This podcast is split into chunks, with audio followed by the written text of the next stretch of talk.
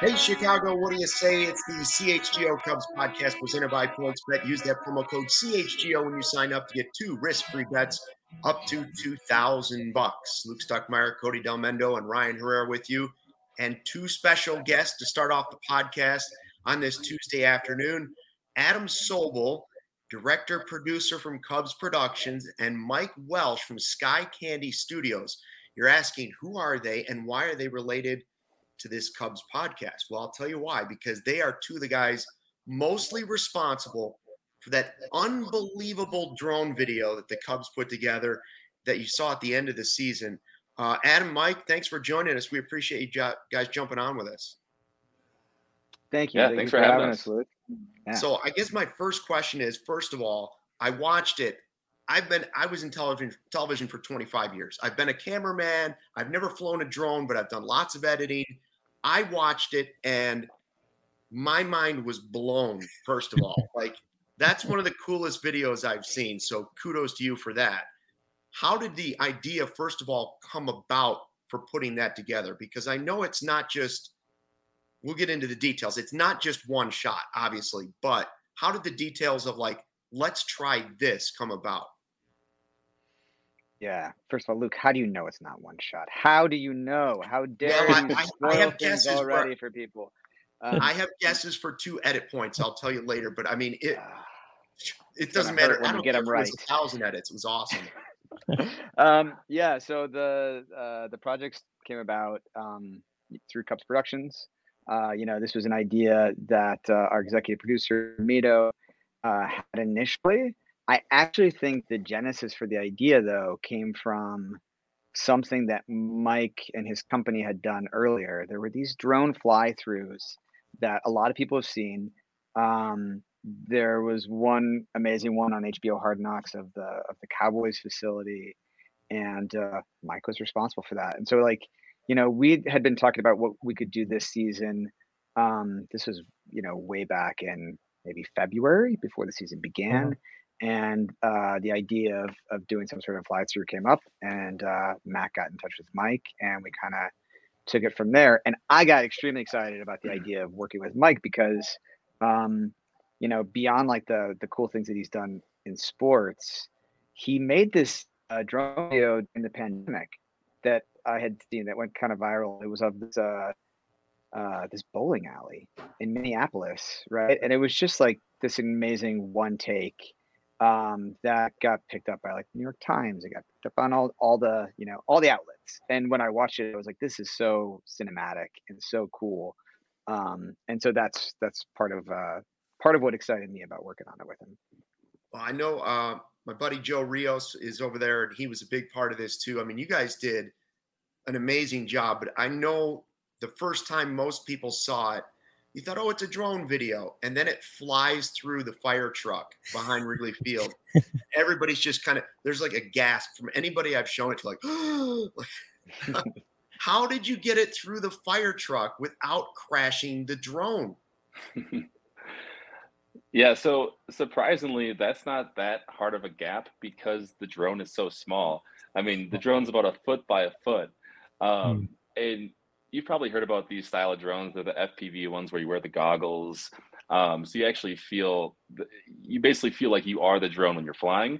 So you're able to accomplish those more difficult shots, you know, flying through, uh, oh yeah, pull it up.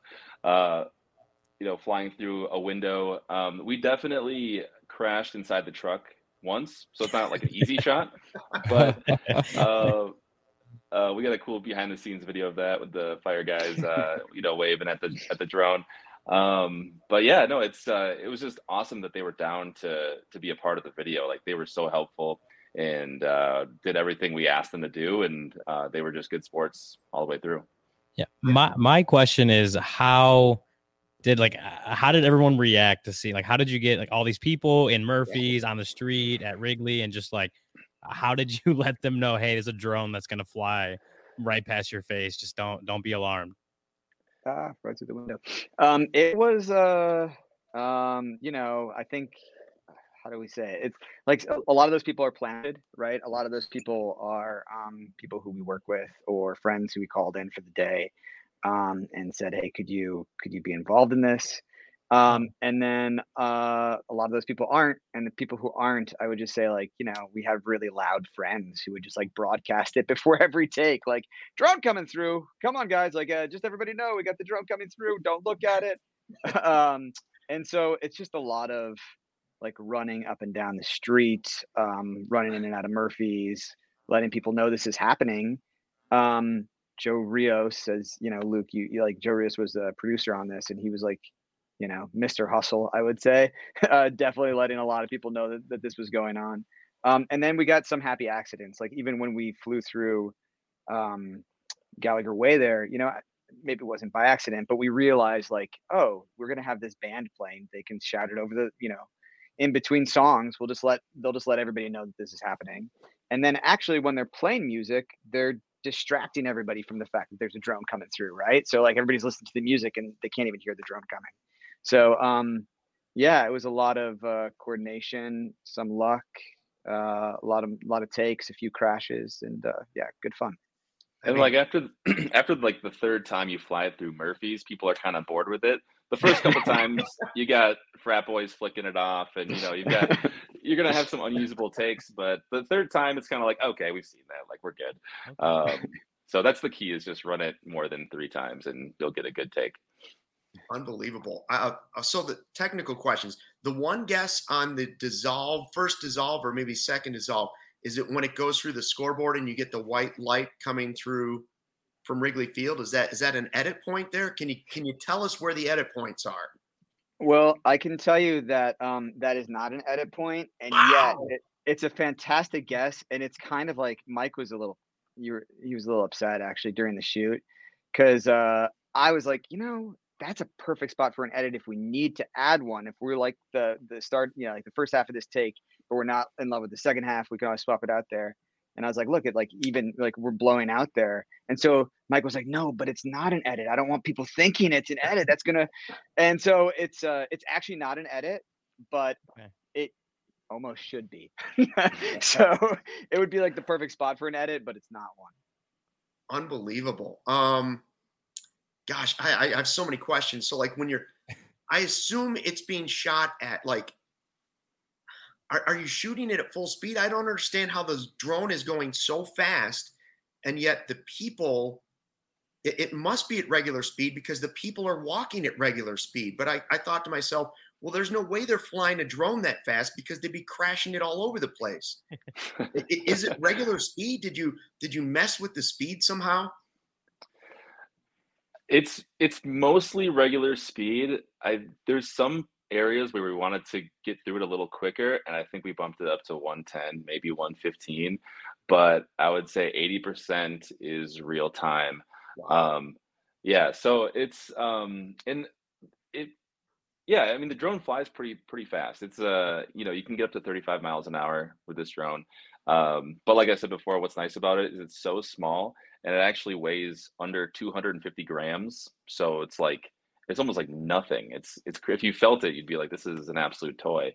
Um, so it's pretty incredible when you actually see the drone flying around.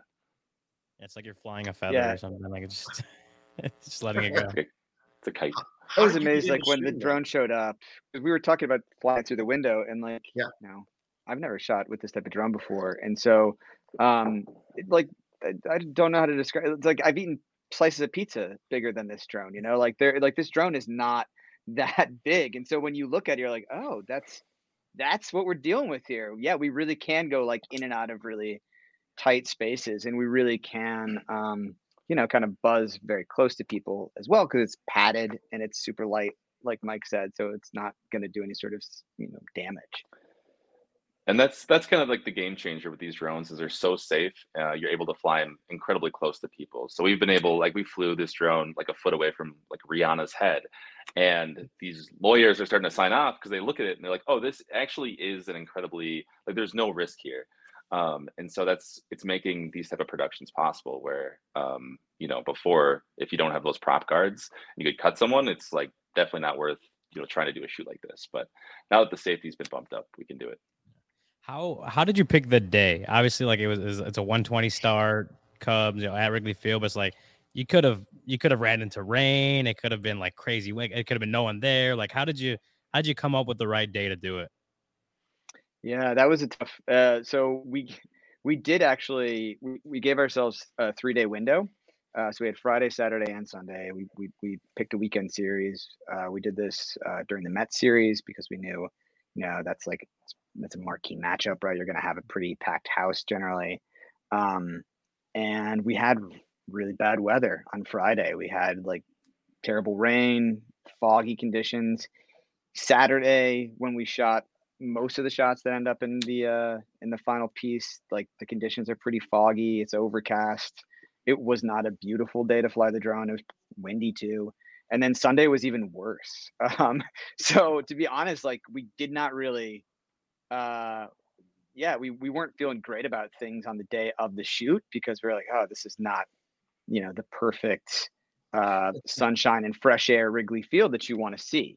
Mm-hmm. Um, but I think that's even more of a testament to like the final, the final product that people don't seem to be noticing that. They just seem to be kind of keyed in on on on how cool it is, and uh, you know, even like how emotional it is for some people. So uh, so that that that that part's great for us. That was what I was you, gonna say. The one time, the one thing that I wish that it would have been was there was more sun because I just feel like that would have made it even better. But hey, you st- I mean, it was it, it's an incredible video.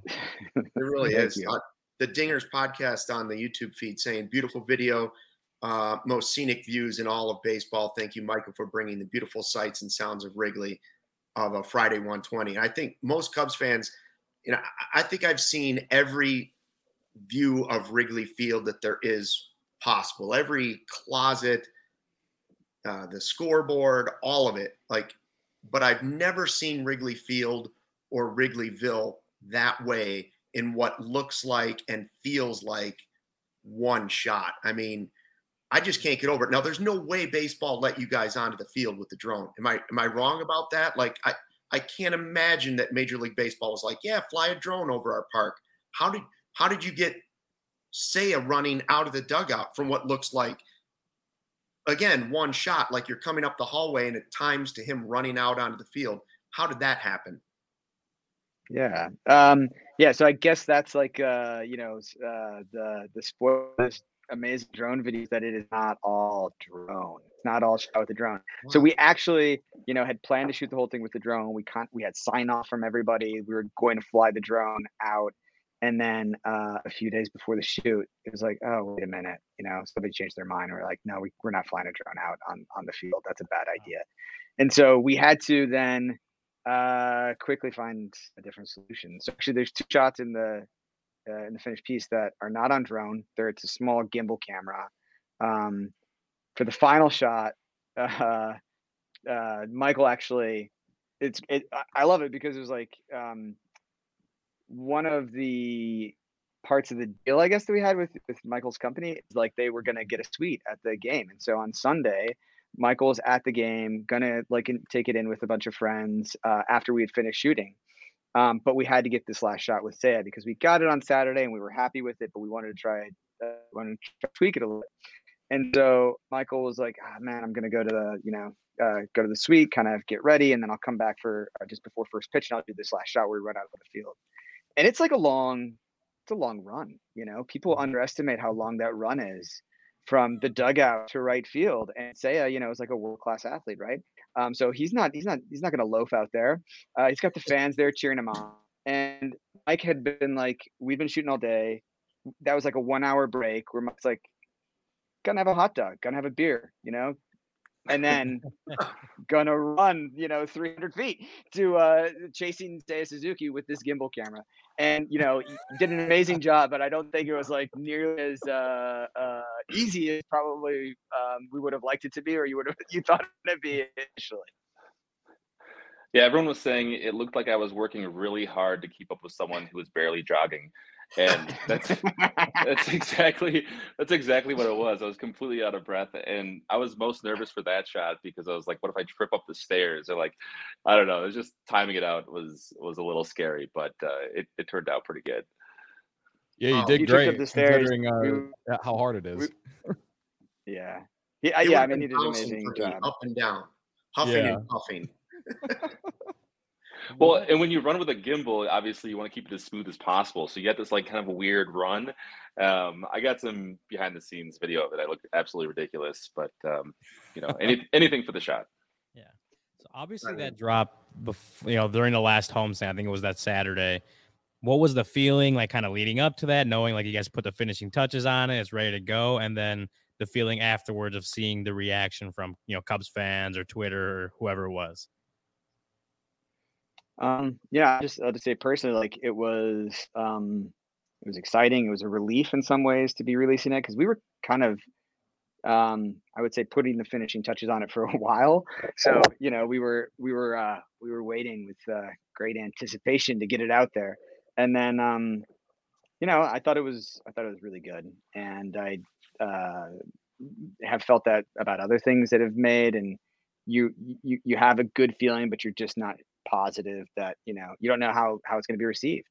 Um, and I would say, you know, expectations like it's done it's done awesomely well, um, and it's it's amazing just to read uh, people's feedback about you know yeah, there's like a lot of people who are just impressed by the cool factor, which is awesome. That's what you know that that that's what we're going for. But um, then there are a lot of people who are you know touched by how we've showed off the neighborhood, or because they feel like it's kind of captured um, their experience of going to to the ballpark, right? And so um, th- those, uh, yes, that I think elevates it for me and uh, just makes it special. I mean, awesome, awesome job, guys. I, I literally can't say that enough. Like it's it's one of the coolest sports videos I've ever seen, and to do it of Wrigley Field, um, hats off, job well done. And uh, I look forward to the sequel when you guys do it at the next Cubs World Series game in a couple years. That's plan. And and Mike, I, no hot dogs before you shoot that one. I want you to be ready to go for that one. That's right. No, Just Mike. Coffee. Mike's proven he can do it with a hot dog or two. Like he's good to go. He's always and a beer. And a beer. Built different. Yeah, I like it. All right, thanks, and guys. We don't want to take up too much of your time, but we really appreciate it. Again, it's Sky Candy Studios. Um, Mike Welsh, the cinematographer, and Adam Sobel, Joe Rios, and all the guys over at Cubs Productions, uh, directors, producers, everybody involved. Literally, that's that's as good as it gets. Job well done. Yeah. Thanks very Thanks, much, guys. guys. Thanks for having us. Yeah, great yeah. job, guys. Sure. Thanks for coming on. Uh, Green Ridge Farm, a local meat and cheese company offering you a better all natural option, makers of all natural deli meat, sausages, and their famous meat sticks.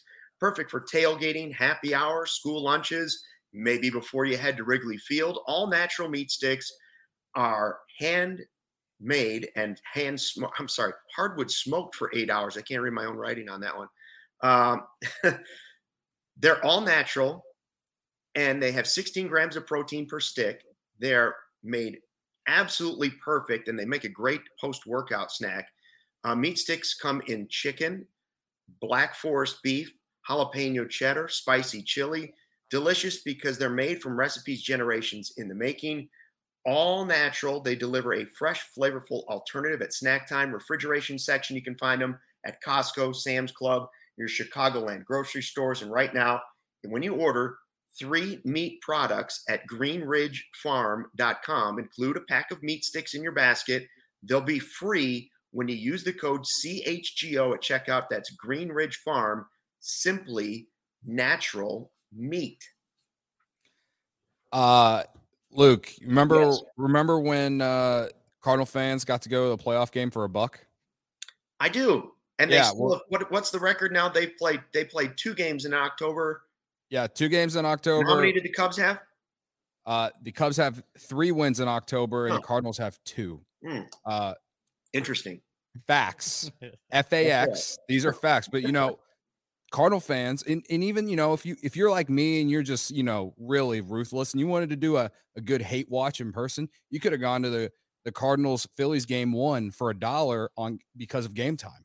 Yeah. And and that's wow. one of the reasons why I love game time because if you really hate something that much and you want to watch something fail in person that much, man, game time really sets you up, guys. It really it really did. One dollar for one whole dollar. Game Time is the hottest new ticketing site that makes it easier than ever to score the best deals on tickets to sports, concerts, and shows. Ever dreamed of sitting in a seat you never thought you could? 50 yard line, courtside, behind home plate, floor, floor seats at a concert. It's possible with the Game Time app. The biggest last minute price drops can be found on the seats you thought you never could you could never buy. You won't find a better deal this season on Bears tickets, Blackhawks, Bulls. I mean, Harry Styles. Harry Styles. went to that. yeah, my girlfriend got went to went to Harry Styles last night somehow, some way. I don't know how she did it, but on she Game did it. Time. It was mainly because of game time. I'm I'm, I'm telling you. Uh, created by the fans for the fans, guarantees the lowest price. If you love CHGO, you'll love Game Time. The best way to support us is by buying your tickets through the link in the description here on YouTube, or if you're listening via podcast, it's in the description as well. Uh, join over 15 million people who have downloaded the Game Time app and scored the best seats to all your favorite events. Yeah, I did game time a couple weeks back. Go to the Bears game. Mm, Great time, great seats. mm. Bought them like we were at the we were at our CHGO tailgate. You know, a few, few blocks away. Bought them right there for like Mhm. a hundred bucks a piece. It's like it was. It was I went- It was cheap. Yeah, I I went and watched the barn burner that was Illinois Iowa, the nine to six victory, uh, because of game time. I mean, just I got to watch the the the grit that is the that is Big Ten football, like like like a few rows Yeah. off the ground. Like it was it was a perfect seats. Uh, I think I tweeted a picture out where I was sitting. It was all because of game time, guys. Yeah. It was just just perfect. It was a great time. We should ask uh, Mike Welsh if he'd do a drone video of us on set next time. Just kind of fly through the set, through through the the alley outside the office, then maybe where the Yeah. Jimmy John's guy comes into the office, and then through Jake's office. Oh yeah. That'd, I, be a uh, quick video, but I love how they how I can't remember exactly what he said, but uh when Ryan asked them about um you know how it made like the feedback how it made them feel and everything and how he said something related to the lines of like how it made a fan it reminded a fan of their their fan experience and like Mhm. that's how I felt like because it starts at Murphy's and I go to Murphy's before like every game basically and then you go around the ballpark and you know you get to see all this and it's just like that's that's the feeling it gave me when I watched it for the first That's time. Wrigleyville for Cody. yeah, yeah, but it's beyond. It's even beyond that because it's like it takes you in the scoreboard. Like how many people get Yeah. to go in the scoreboard? It takes you into the clubhouse. It takes you through the weight room, and you follow. Say it like there's so many places it takes you. It's just it. I mean, it really is amazing. Like they had to match the audio because the drone makes too much noise, so the audio's on it is all faked, uh, but it doesn't feel that way. Like the whole thing was really well done. I saw at some point, like early on, it had seven million views just on Twitter. So Mm. I don't know what it's at now, but if you haven't seen it, um, I would assume it's now on Seven point six million views, Luke, where where's it at? On it on Twitter. Cubs Twitter? Seven point six. Yeah. Seven Yeah, point and I'm sure it's on their uh, YouTube page and all those different places because uh, really it- it's pretty awesome. Um, okay, the rest of the podcast, we're going to start doing our grades, right? Our report cards. People are excited about this. Yeah. And I saw Jack asking, Hey, are you guys going to mention the Ricketts letter? Do you want to mention the Ricketts letter? Because it's really just, it's more vanilla ice cream, right? It's, it's just like, Hey, it's not good enough. We're going to try to win. Like, I don't know what he's going to say that's going to surprise you. Is there anything in there that you want to say before we do the report cards? Um, not really. Uh, he just highlighted, you know, like the second half of the season. And then he's, you know, he said the classic, you know, we got resources and like basically balls in Jed's court. Like it basically was everything that you would expect him to say. Right. I I just want to say again though, like, don't overread it. Don't take every word to heart. Because like we said it yesterday, like it's there. It's it's playing a game of poker, man. Like I'm I I, I honestly don't want them to tell the entire world that hey, we're gonna spend millions and millions of dollars. That's only gonna hike the price up for a lot of a lot of guys that people think they might be interested anyway. I think. Yeah. So like, uh, Yeah. Well, I saw that Ryan's article about what Jed said. You know, we were talking about. It. I said, I said it's vanilla. Like, forget it. Um, but there, there was stuff to dissect out of it. And Ryan, that's unlocked, right? Yes, it is. you it don't is. have to have a subscription just for that article. No, unlocked over at allchgo.com. The takeaways from uh, Jed's end of season presser is on there. Um, yeah, no, that's unlocked. So even if you don't, for, if for some reason you're still not subscribed to CHGO, like you could you could go and read that one for free, and then you know there's always a link to if you like it, there's yep. a link to to, to, to sign up. Get your free shirt. You still get oh, yeah. a free shirt. Go ahead and do it. I, uh, I, I, I heard a rumor that Ricketts at one point did have a shout out to Michael Culotta in the letter, but he decided to take it out. Too much negativity, he said. Mm. Too much negativity. uh, anyways, check out Ryan's article, uh, allchgo.com. Uh, we decided to start with one position player and one pitcher, right? And we decided we'll break down the position players by offense, defense, and then an overall grade we gave them because we didn't want it to just be like, did the guy hit well? Did he play well in the field? You know, we want Andrelton Simmons to have a fair shake in this when we get there. Andrelton Simmons. And we're really going to break down every single player that was on this roster. We should be. We should break down Ildemaro Vargas too. We got time. We've got time. Uh, Sixty-four. So we're going to start with the guy in the team that probably had the best season overall. Does everybody agree with that? Nico Horner yeah. had the best season for a Cubs player this year. Absolutely. I don't think yeah. there's anyone better from first game of the year to the very end of the year. He was far and away the best player on the Cubs this year. Um, definitely a position player. It's hard to like compare a position player and a pitcher, but I, I think there's I mean? one or two that have argument to have been the best player, but I think Nico is the one yeah. that kind of broke out the most. Yeah, like he, sure. he he yeah, definitely had the best season in terms of like kind of where he came in or expectations coming in kind of thing. I would say. Yeah, and that's the tricky part, like having to factor in these. Yeah, I'm trying to be as fair as I can in the grades, right? Like, and I, I know you guys are too, but like, again, like you said, Nico, the expectation was lower. He he he went above that expectation. How do you compare that to a guy like Willson Contreras? And should we be factoring it? I personally kind of graded mine, I think, tough because I'm going to grade guys compared to the rest of baseball right? So I don't want to just compare them to like, hey, this guy had a good season for him. How did he have a season compared to equal players from the, the, the same position for the Cardinals, the same position for the Brewers, the same position for the Yankees, the same position. So I did the I, the way I did it. I did it the same way. So you did it that way too. Yeah, yeah, we're on the same wave wavelength, and I'm glad that we're a little different.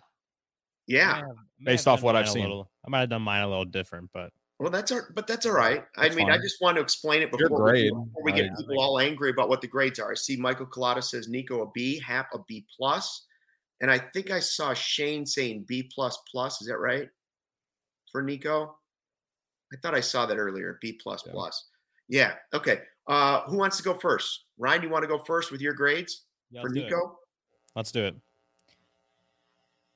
So Ooh. with with Nico, I gave him an uh yeah, B plus on offense. I mean, he didn't like he he did not show that he's like a top tier hitter in this league or anything like that. But I mean, he hit what 15 home runs or 10 home runs. What was it? 10 home runs? Yeah, 10, 10 home runs. Oh, someone else at 15, but the, the under because oh, we were one away. Yeah, the right? under hit 10 home runs. I mean, the 106 WRC plus, you want that higher, and I think, um, you know, a little bit lower slug. Uh, that that didn't help a ton. But I mean, he hit 281. Um, OPS is in the 700s, and and his contact rate, strikeout rate, all that is stuff's like top of the league kind of stuff. And so if you're comparing it to the rest of the league, like no Nico's not going to hit you a, a ton of home runs. If he can get you 15 to 20, like in seasons moving forward, like that's very very good. But mm-hmm. I don't think you expect it. Um, but if you're comparing it to the rest of the league, like that's Nico proving that he's a guy that fits in at the top of the order.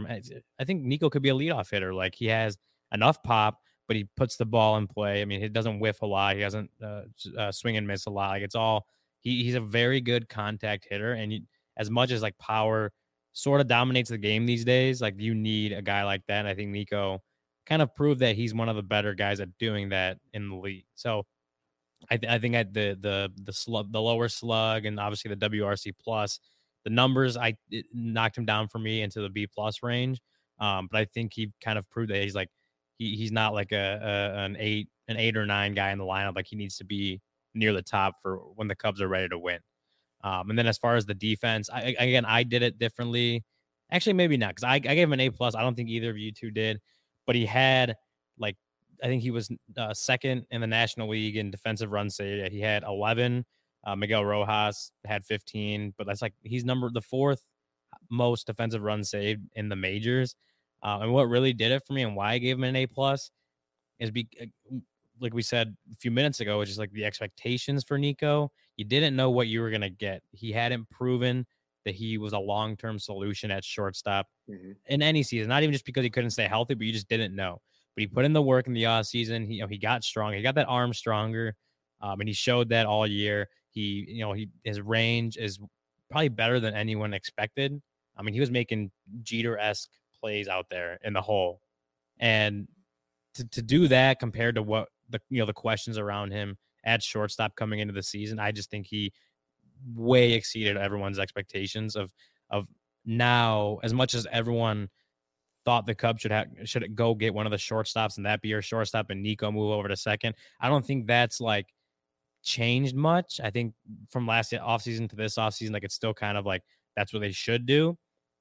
But now it's not like you're you're completely comfortable with Nico as your shortstop next year if that doesn't happen. If for whatever reason they get outbid by for any of those top four shortstops, like having Nico Hoerner as your shortstop next year is like that's not a death sentence. That's not that's not a worst case scenario by any means. Like he proved he could be a, a very good shortstop at this level.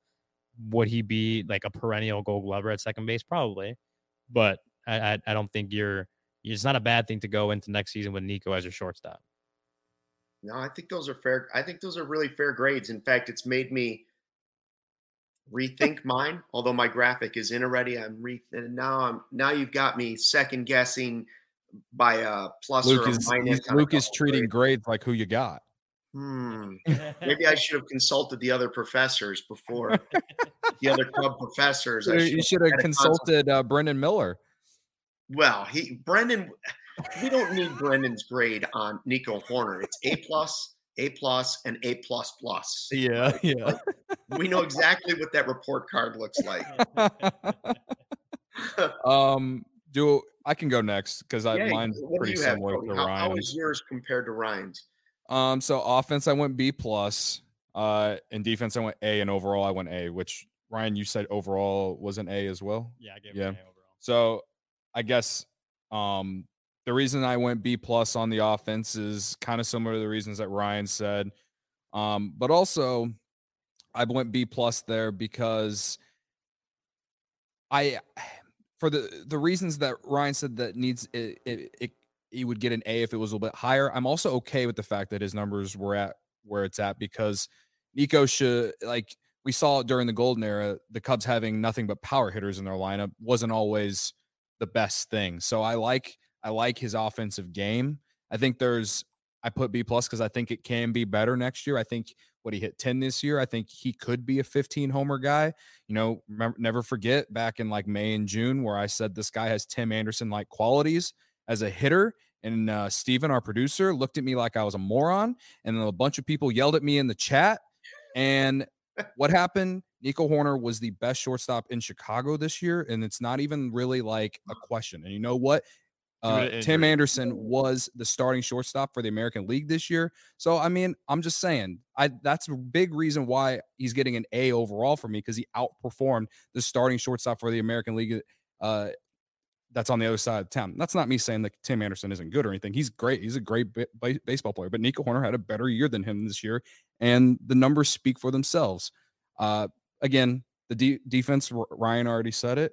Um, I think that that's his best quality for sure. And especially with the shift going away, if you compare another athletic uh, guy up the middle with him, you ha- will have an elite defense up the middle. And again, with the shift going away, that will be very, very key for this team moving forward. So, um, I I think Nico will be the only guy I give an A to on this roster. Uh, but to me, I think he's more than deserving of it. Um, a lot of people coming into the season thought that this guy was a second baseman only. No one even wanted to give him the chance to play shortstop. And not only did he excel at it, he excelled at it at an elite level, especially defensively. Now, offensively, again, it can be better, but I'm also okay with the fact that he had a 106 WRC plus and is just a really good contact hitter. Well, it's like you want it again. You want it to be higher because if, if he's going to be like a, a a guy you count on you count on in the lineup, like that For needs sure. to be higher. It's a little too close to league average for a guy that you want to pencil in as your like top four or five, whatever hitters. But there's room for growth, obviously, on his offense. Like he, as long as he's putting the ball in play, he gets older, he gets more in his prime. I think more pop, more pop will come, and that that'll obviously help that number. Yeah. rise.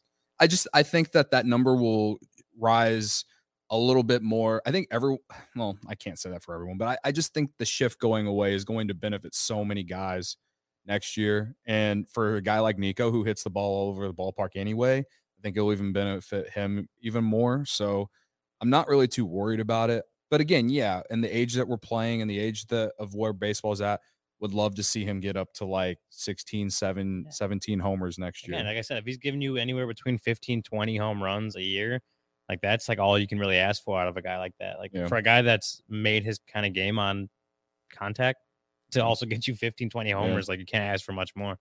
And Steven, I'm I wasn't slandering you. I'm just I'm just saying what happened. I didn't even say he was Tim Anderson. Got Anderson. injured. That's I didn't even well say he before was Tim. Anderson. I just said he was Tim Anderson like. So He had a great year. Uh, as a Sox fan, I have to admit he far exceeded my expectations, and I would have given him an A this year overall. There we go. All right, here's Luke. it's fair. Let's see what Well, Luke's got. Would would you trade him for for Tim Anderson straight up? No, because Nico's better defensively. Oh, No, I was That is also asking. true. Steve- I was asking Steven. Oh, Oh no, I'm keeping Tim Anderson. That's not happening. I was just curious. I'll I keep I the just don't- don't- AL there's not a, there's not a lot of Who's the deal differences in them. I think. I think you get a you might get a better offensive hitter out of Tim, Tim Anderson, but you definitely get a better defensive player out of Nico Hoerner. So, you know, Th- These things I are both true. I'll give you Yeah. that. I don't Yeah. think. Uh, I don't think it'd be like a huge win for either team, but I think it's it's interesting. Uh, David Snyder says uh, Nico A. To me, he is an untouchable player, all star, possibly Hall of Famer. Injury bug was All right. a temporary thing. So that, I you love know, this energy. I love this energy. Hall of. Famer may be going a little far. I do I do David remember Snyder has been watching Brendan's podcast way Yeah. too many. I, I do remember around the All Star game, like there was definitely talk of like, was Nico Hoerner a snub, like at, at, at- Mhm. for an All Star? And there's like uh, the fact that he put himself kind of in that discussion, kind of is a testament to what he did this year. Yeah. Nah, again, like going back to what I said about him and Tim Anderson, like I think you really could like next year if he if he puts up another another season like this uh next year, then yeah, I think you can really start talking about him maybe being better than him just if you're seeing consecutive seasons of it. Um but again, Nico has had one really good year. Tim Anderson has put together a solid career since he's came up to the big leagues. That's just me being fair. So don't say I'm just a biased fan of this show. All right, let's let's look at my report card, and as we do, I see Colada has given Tom Ricketts an F plus, so that is positive. He didn't go straight F. He went F. He went Plus. F Yeah, plus. didn't even give him an F minus. He didn't give him an F F minus. F plus. Things, things are Ooh. looking up for Mr. Ricketts. Uh, my report card, and, and I have one that I would change, but we'll go with this anyway. Overall offense, I went B because, like you guys, I want to see, I want to see 15 to 20 home runs, and I think that's coming next year. Um, for where he was a year ago to where he is now, unbelievable progress. And like Cody, I don't see myself giving anybody on the team an A. The only person I would have considered going A for would have been Nico Hoerner. But if I compare him to the rest of the team, well, if he's an all, if he was an all star, which isn't necessarily his fault, or, or if he wins the Gold Glove, which we'll get to in a second, maybe these grades go up. But currently, where it stands, I, I'll go offense B because I would like to see more power. But I've been really impressed with you know everything he did on the offensive side. Now, defensively, I'm going B plus. Again, I think that goes up to an A minus A. It prob- probably goes to just a straight A if he wins the Gold Glove, because I don't think he could do much better than that. Um, I'll say B because what do we say? The metrics say right now maybe he was the second best shortstop defensively in the National League. Yeah. Yeah. Right, like, so- defensive run saved. B you know, the B plus there might be a little hard. Maybe that should be an A minus. That's the one I would change. Um, but when I go to my overall grade and I say B plus, it's for a couple reasons. It's one, I'm comparing him to everybody else in baseball, and if I'm comparing him to the best shortstops in baseball, I want a little more power, and I think it's coming. I didn't want everything to be perfect this season. He's young, um, and then everybody knows the injury stuff. Like, is it his fault and an umpire runs into him? Like, no. But I wanted him to see him play more games. Now, it was better than last year. He's proven he's more durable. All of those things. I I could see myself upping the overall grade to A minus, but I think B plus is the right grade for me. The only thing I would change is defense. I would move it to an A minus, and I would then if he gets if he gets the Gold Glove, then I would say he's an A, and possibly overall grade goes up. But right now, I didn't feel like I wanted to give anybody on the team an A either. And I know it's not because of the record. I'm just saying I don't know if anybody at any position was necessarily the best player in all of baseball at that position. And to me, that's an A or an A plus. And so if, if we're being difficult about it, I'll say I'll stick with the B plus. Mm. I could easily go as high as an A minus. You and Michael Kawada. Well, Michael Kawada agrees with you. He agrees yeah, with you. So you guys are shaking hands. No, no, no. His, uh his his belief was nobody on the team gets an A until they're above 500, which I don't agree with because if Nico Hoerner hit 25 home runs and was the Gold Glove winner, and they still lost, you know, they still lost more games than they won, or they were 500 or whatever I would still give him an A because that was the best. He was the best at that position. I'm comparing yeah. him to the rest of baseball, and I can't remember who said it in the chat, and something in that clicked in my head too. They said, I started dropping the grades a little bit when I started watching them. I felt pretty good until I watched the playoff games, and then I saw what real playoff teams look like, and I realized, oh, that's the expectation, not the expectation for what was this guy last year what is he now? So right. I don't I, I don't agree with Michael's thing that a, a, team under 500 can't have an A player. It can. Like Mike Trout is an A player. Right. But I just think that the defensive side of his game this year was so good that he was deserving of an A. Because no one thought he could do it at shortstop. A minus? You went A minus? I went I went A. I just went straight A on it. I mean, I didn't think about the plus and the minus to be honest with you. Uh, yeah. I can go. I can go A. I can go A minus. Like I said, if he wins the Gold Glove, I'm happy with. Um, I for yeah. sure would go to an A minus. But right now, I would say he's at like what? He's he should be in the running. He should at least be a finalist for the Gold Glove this year. He's like, he's, if I was given a percentage, I'd say 86, 87 percent. That's that's a BB plus or 88. He's 88 percent. That's the B plus. Okay, that's fair. That's fair. There's not much like difference 90. between a B plus and an A. No, agree. I think mine's like 93, like right on the low end of A, but it's still technically an A. Yeah. Right. And and for a guy that really didn't get very many A's, it's got to be tough to get an A. You know, I want to make it a little tougher for everybody. don't be don't be disappointed in a C. It means you're average. That's good. hey, uh, C's got degrees. That's what I told myself at, e- at Eastern Illinois. That's right. Every Sometimes time I went to the bar. You got to have average people in the class too. Uh, that's why I'm doing this instead of doing like math and stuff. That's right. that's why you're Cody Delmetrics, but you're not an engineer. Yes, absolutely, absolutely. Uh, hey, uh, Chicago, you've already had the best coverage for your favorite teams. Now get fitted out in the best sports gear around. Foco's got you covered from Soldier Field to the fan cave in your basement. North side, south side, hoodies, slippers, signs, bobbleheads, everything in between. Get decked out like DeMar with apparel from the leader in sports, merchandise, and collectibles, FOCO.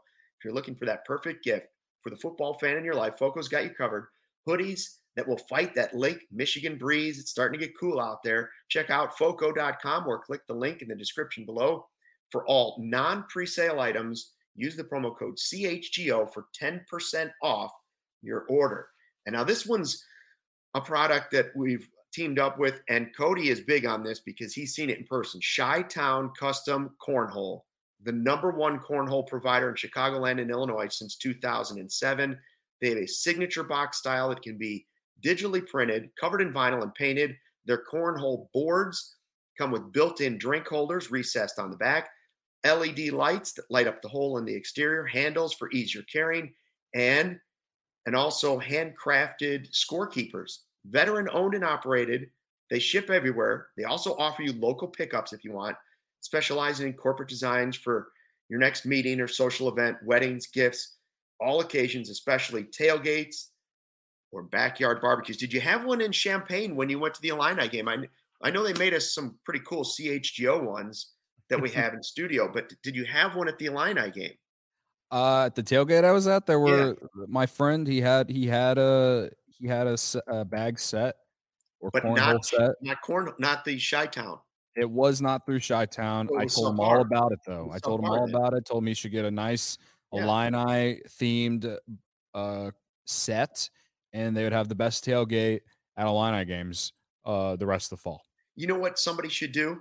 they should get Lovie's face and make the hole his mouth. So you're like throwing the bags like Lovie's mouth.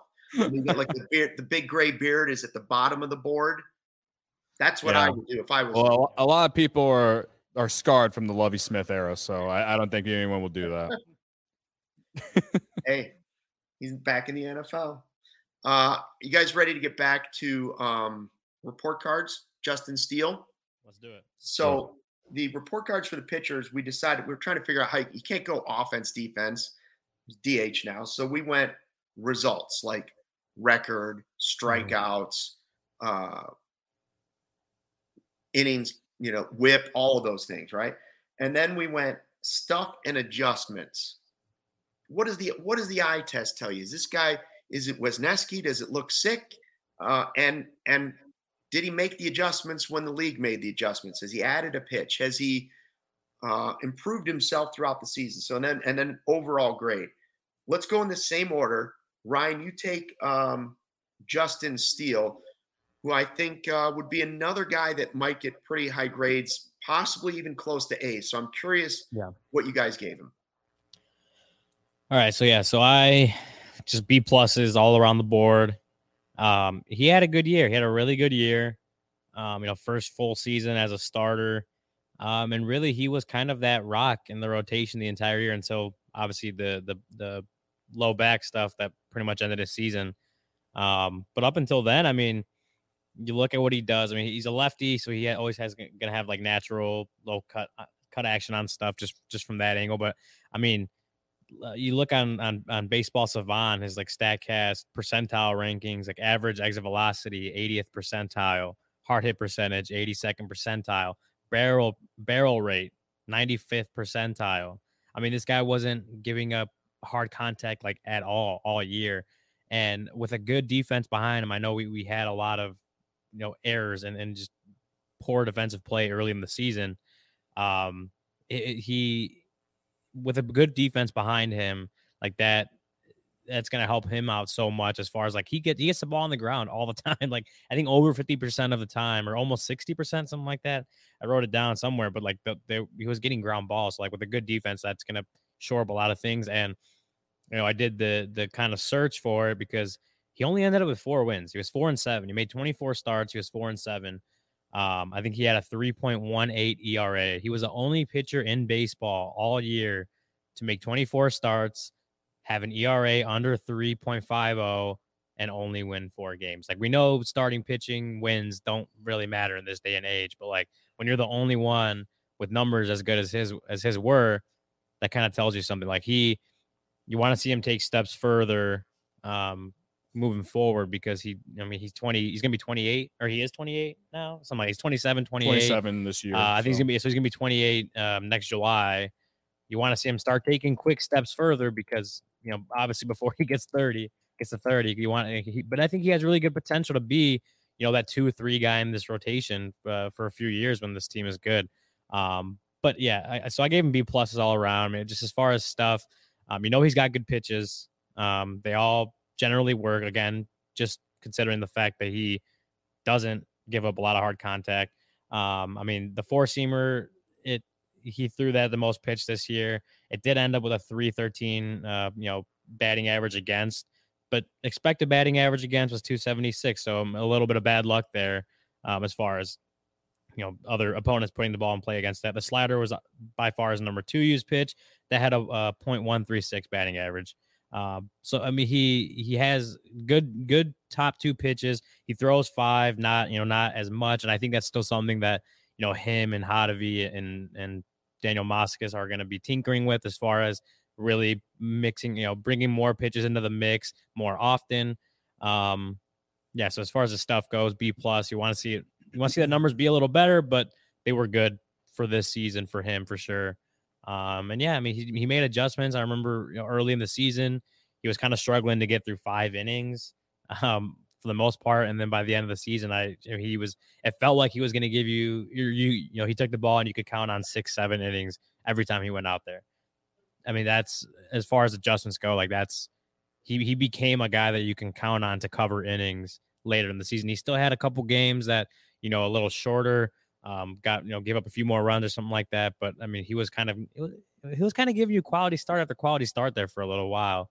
Um, and you know that's you want again. I gave him a B plus in that sense, just because you want to see that over the full season, not half the lockout and, and the 90 you know the 99 day lockouts short spring that didn't help him at all, at least in the first half. But um, now that he's got the full off season, uh, he he was telling me he feels good. Um, he's going to spend the off season. He wants to kind of he, he put on weight last off season to, and he thinks that kind of helped him get through most of the grind of the season. He plans on kind of keeping that on, adding more core stability, all these different things just to help his body get through the the full season. Um, so if he could do that, he's got the full off season, regular spring training. So if he can bring what he kind of did in that second half, like July, August, into next year and do that the whole year, I think, I mean, I think you're looking at a, a very good foundational piece for this team moving forward. Uh, unrelated, naked guy is on the balcony, but he's not naked. Um, yep, got a hoodie cold. on. Too cold. He's wearing a hoodie. Hoodie yeah. guy. Um, so what was your overall for Steele again? B plus. B plus. Okay, mine's not different, but it is different. Uh, so I guess it is different. Uh, I'm going results B because he did struggle to start the year. Um, he, you know, he really didn't get it going honestly until June, beginning of June. If you you look at his number, you go on Fangraphs and pull up the game logs and look started June and move to the rest of the year. I think that's that was that was when you started to believe that this guy could be something in this rotation. April and May wasn't the greatest months for him, but again, he was coming into a year where the Cubs just kind of threw him into the fire to see what he could do. I, you know, there were some starts he had at the end of 2021 that I, you know, thought that there was some potential there. And again, it just wasn't off to a great start. So, um, you know, I'd probably give his results a higher grade if he had just done it all season. but, um, you know, we talked about how the beginning of the year, the starting rotation just wasn't giving you quality innings, wasn't going deep in the games.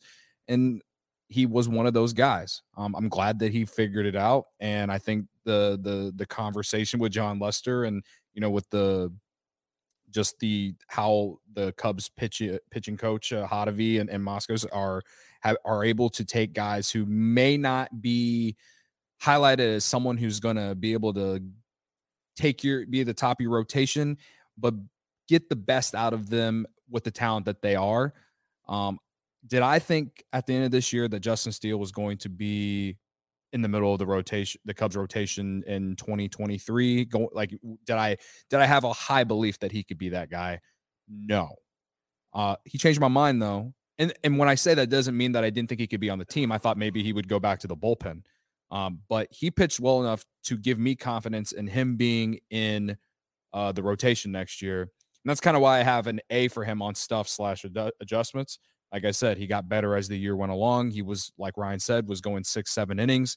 Um, there were starts where he looked like unhittable. He looked like an he. There were starts out that he looked like a number one starter out there.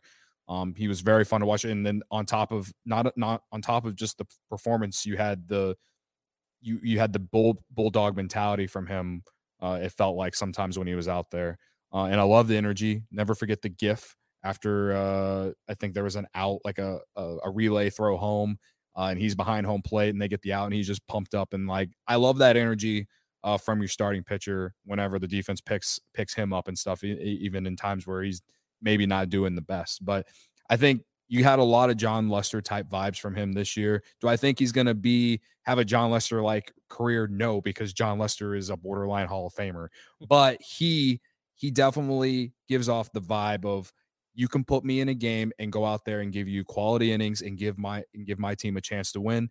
And you when you look at the rest of the pitchers in around the league, like I think you can put him up there with someone who you can believe in. Again, there's no doubt he's going to be in the rotation next year. So as far as stuff and adjusting, uh, I, I put that at, at an A. And then overall, I'm just going with a B because we just didn't get a full year of it. Right? It was from June until he got hurt, and he got hurt at what the end of August.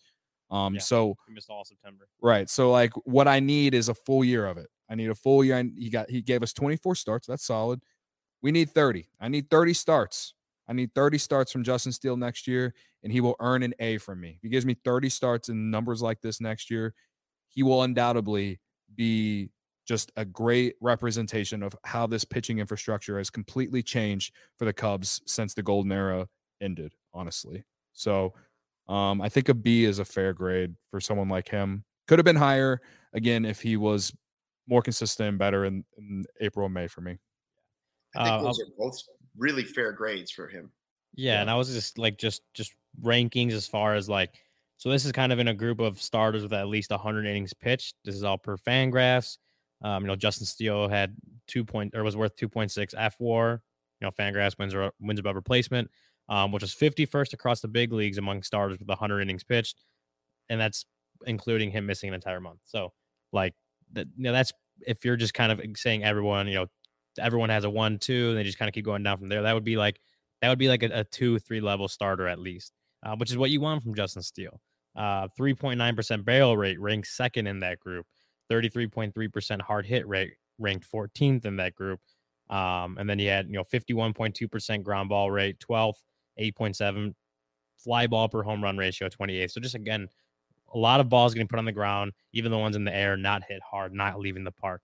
Yeah. Do dead baseballs have something to do with it? Maybe, but but uh, he just again a guy that has stuff that maybe plays a little bit later on in the pitch that kind of throws things off just by just by a touch, so that guys aren't getting the full barrel on the ball, and you you see it lead to to success as far as limiting just limiting big score you know big run plays home runs triples like extra base hits like Justin Steele, I think if, if that's one thing he can build on is the fact that he just limits hard contact among kind of the best pitchers in the league. Yeah. I, I just, you know, to me, when you, you look at the expectations for him coming into this year, I think he completely surpassed anything that we all oh, thought. Yeah. And oh, like yeah. that's that's why, you know, I give him a B.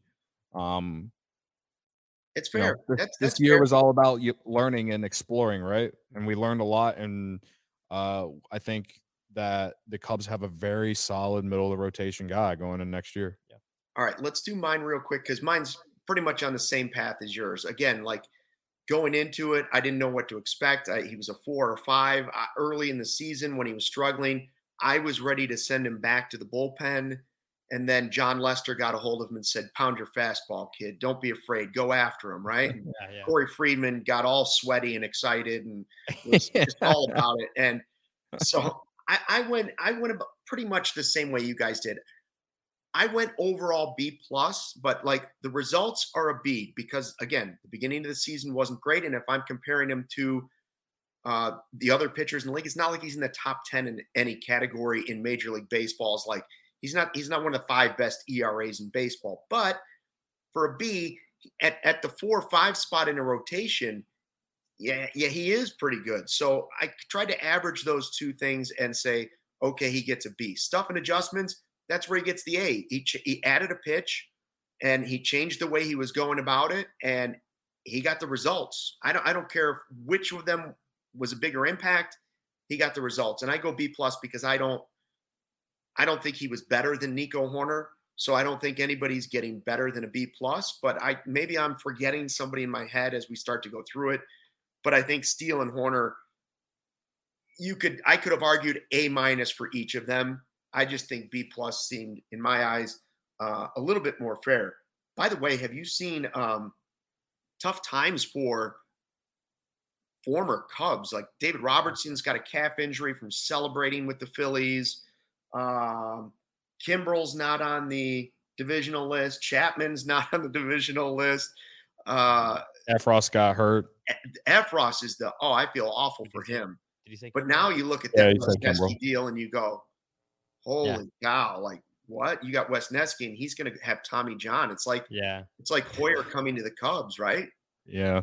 I, you know, I said it to Ryan before we went on air uh, when we were talking about it a little, and it's like, uh, I feel bad for the guy considering how he Yeah. completely changed the type of pitcher he was to get to the major leagues. But also, Jed Hoyer has fleeced the city of New York consecutive years. Um, you you gotta love what we see in PCA and what we've seen from Hayden Wesneski in the month that we saw him. There's a lot to like, guys. There's a lot to like. Not saying that it like it's. Uh, I'm not saying the Cubs have won the trade yet. I'm just saying that it's looking good. I mean, if he's Yeah. if Ross has to have Tommy John now, he's definitely going to be out all of next year. So that's another year of control the Yankees lose out. Also, they're not going to be able to use him this playoffs. I mean, if Wesneski stays healthy, uh, you know, we're feeling pretty good about that one. And remember, at the time of the trade, a lot of people freaked out, including me. And uh, you know, sometimes like sometimes the front office sees some things more than than what we see. And I'm not saying that they saw an injury coming to Scott Effross, but I think to be able to get a potential guy in the rotation um, for a, a reliever where you're already developing a lot of relievers yourself, it's kind of you look at it and you're like, wow, that's that's a great trade. For honestly, at the time of it, Yeah. you once you think about it later, you're like, well, that's a great trade for both teams because the Yankees needed bullpen help and the Cubs needed a, a, another a starter. You know what I mean? Yeah, I So- mean, I think it kind of worked in the way I know Jed kind of said it was just like a good old fashioned baseball trade. Like it was just wasn't like vi- future versus now that kind of stuff. It was like the Cubs got a guy, the Cubs got a guy, and the Yankees got a guy like that that they both really wanted, and uh, that's what Jed said on Monday. So it, it kind of was like, I mean, if, if this this this makes it like a uh, the Cubs won the trade as far as like this season goes, but like if if Effross obviously doesn't need Tommy John, pitches well for the Yankees. Is like both sides feel great about that trade. I think the Cubs feel comfortable knowing that they're that they have a good infrastructure to bring up good relievers through their system, and I think the Yankees have uh, have a good feeling about what their im- pitching infrastructure could do for starting pitchers. So it's like if Effross again doesn't get hurt and pitches well for the Yankees, they have control uh, uh, over him for a few more years.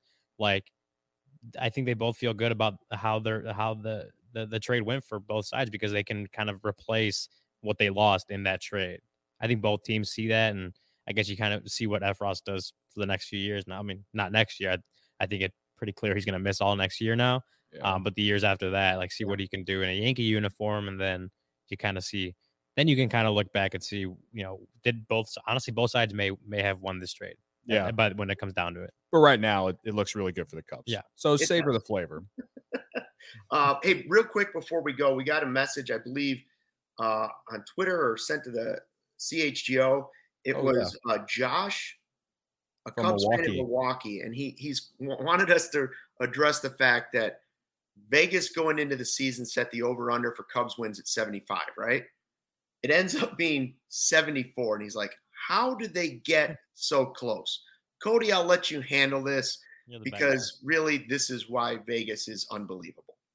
Uh, yeah, I don't really know. I mean, I'll say this: like, I know that everyone will laugh at me when I say that Wade Miley and Adbert Alzolay, like, not being a part of the first half, isn't the reason or isn't the reason that the Cubs lost so many games. But when you talk about how the starting rotation was not good at all, you know, we talked about how Wade Miley was a quality arm or has a history of being a quality arm. Who knows? Maybe the Cubs get a few more wins in the first half um, if he's healthy. And Adbert Alzolay, we just saw in September how good he can be out of the bullpen. And I mean, we were, I didn't know how they were going to use him. I assumed he was going to be in the rotation going into this year before they even got hurt. I just think that Vegas thought or thinks that, I guess thought that there were the Cubs would be in a lot of close games, and the Cubs were in a lot of close Yeah. games this year. and they would have hit that over if that first half went a little bit better. I don't think that they thought that oh the schedule's easy in the second half they're going to get to 74 or 5 wins or whatever. No. I think that they genuinely thought the Cubs would be a mediocre team like we all Like all season. yeah, like instead all season. 25 games. under Right. But Yeah, no, I don't think anyone thought that they were going to lose like 60 games. Like as far as like the Vegas people. What'd you say, Luke? Yeah. I said they didn't trade their two big position players. You got to factor Yeah, that into. I think one. most people thought Contreras and Happ were gone. So Yeah, how many I'm- wins did those guys help them get in the second half of the season? I don't. It's unbelievable that they're that close. You just watch Well- the football games and you're like, how do, how do they come up with an over under for points? And it's coming down to some guy taking a safety there. at the end of the game, screwing Mhm. over you know Well, millions of that- people on a bet. the point the point about Happ and Contreras, I mean, a large majority of everyone thought they were going to be gone. Again, they set Yeah. that line before the year, right? Yeah. So they're thinking with that possibly being a thing as well is even more kind of like a like wow because especially after that first half and if they did trade those guys then yeah i think we'd be talking about a 100 loss team here um but you know i don't know it's uh i can't explain vegas they just they ju- they just know something Yeah, I just I've always been of the ilk that like I don't know how Vegas runs. I don't want to know how Vegas runs. They may have or may have not done a deal with the devil just to Mhm. just hey, just feed me some of these odds here now. Like just help, help us control this thing. I, I don't know. I, it's it's a mystery to me. I I'll never figure it out, and I'm just gonna keep gambling and and barely losing over unders because because I can't I can't. There's no way to there's no way to figure it out. Vegas is king. No. yeah uh, sometimes you can get you can catch them wrong though like that line last night for raiders and chiefs i took the raiders and that was never a doubt literally never a doubt See, that's that's why Cody's in on this stuff because he always thinks he's got a little more on it than Vegas. He always thinks he's ahead of the game, and that's why 15 bets a night go down. Like and that's that's how his weekend gets flooded with like 75 bets. And the house always always wins, man. he's got it over Vegas. i finished even this week The right house so always right? wins, no matter what you do. Finished house always even. It- wins. could have been worse but i've already placed bets for this coming weekend i can't wait to sweat them all Of course you have. Uh, all right, we're going to continue our report cards tomorrow at 120, Wednesday 120. Corey Friedman's also going to join us in studio, break down a couple more Cubs players, talk about the games that are going on, on right now. Phillies pouring on big against the Braves. And uh, we want to thank Adam Sobel and Mike Welsh, Cubs Productions and Sky Candy Studios, our guests today. We appreciate that. And we appreciate everybody in the chat that jumped on. Another good chat for middle of the day, 120. Uh, so we will see you at that time on Wednesday as well. Thanks again for checking out the CHGO Cubs podcast presented by PointsBet. Take care, fly the W. We'll see you on Wednesday.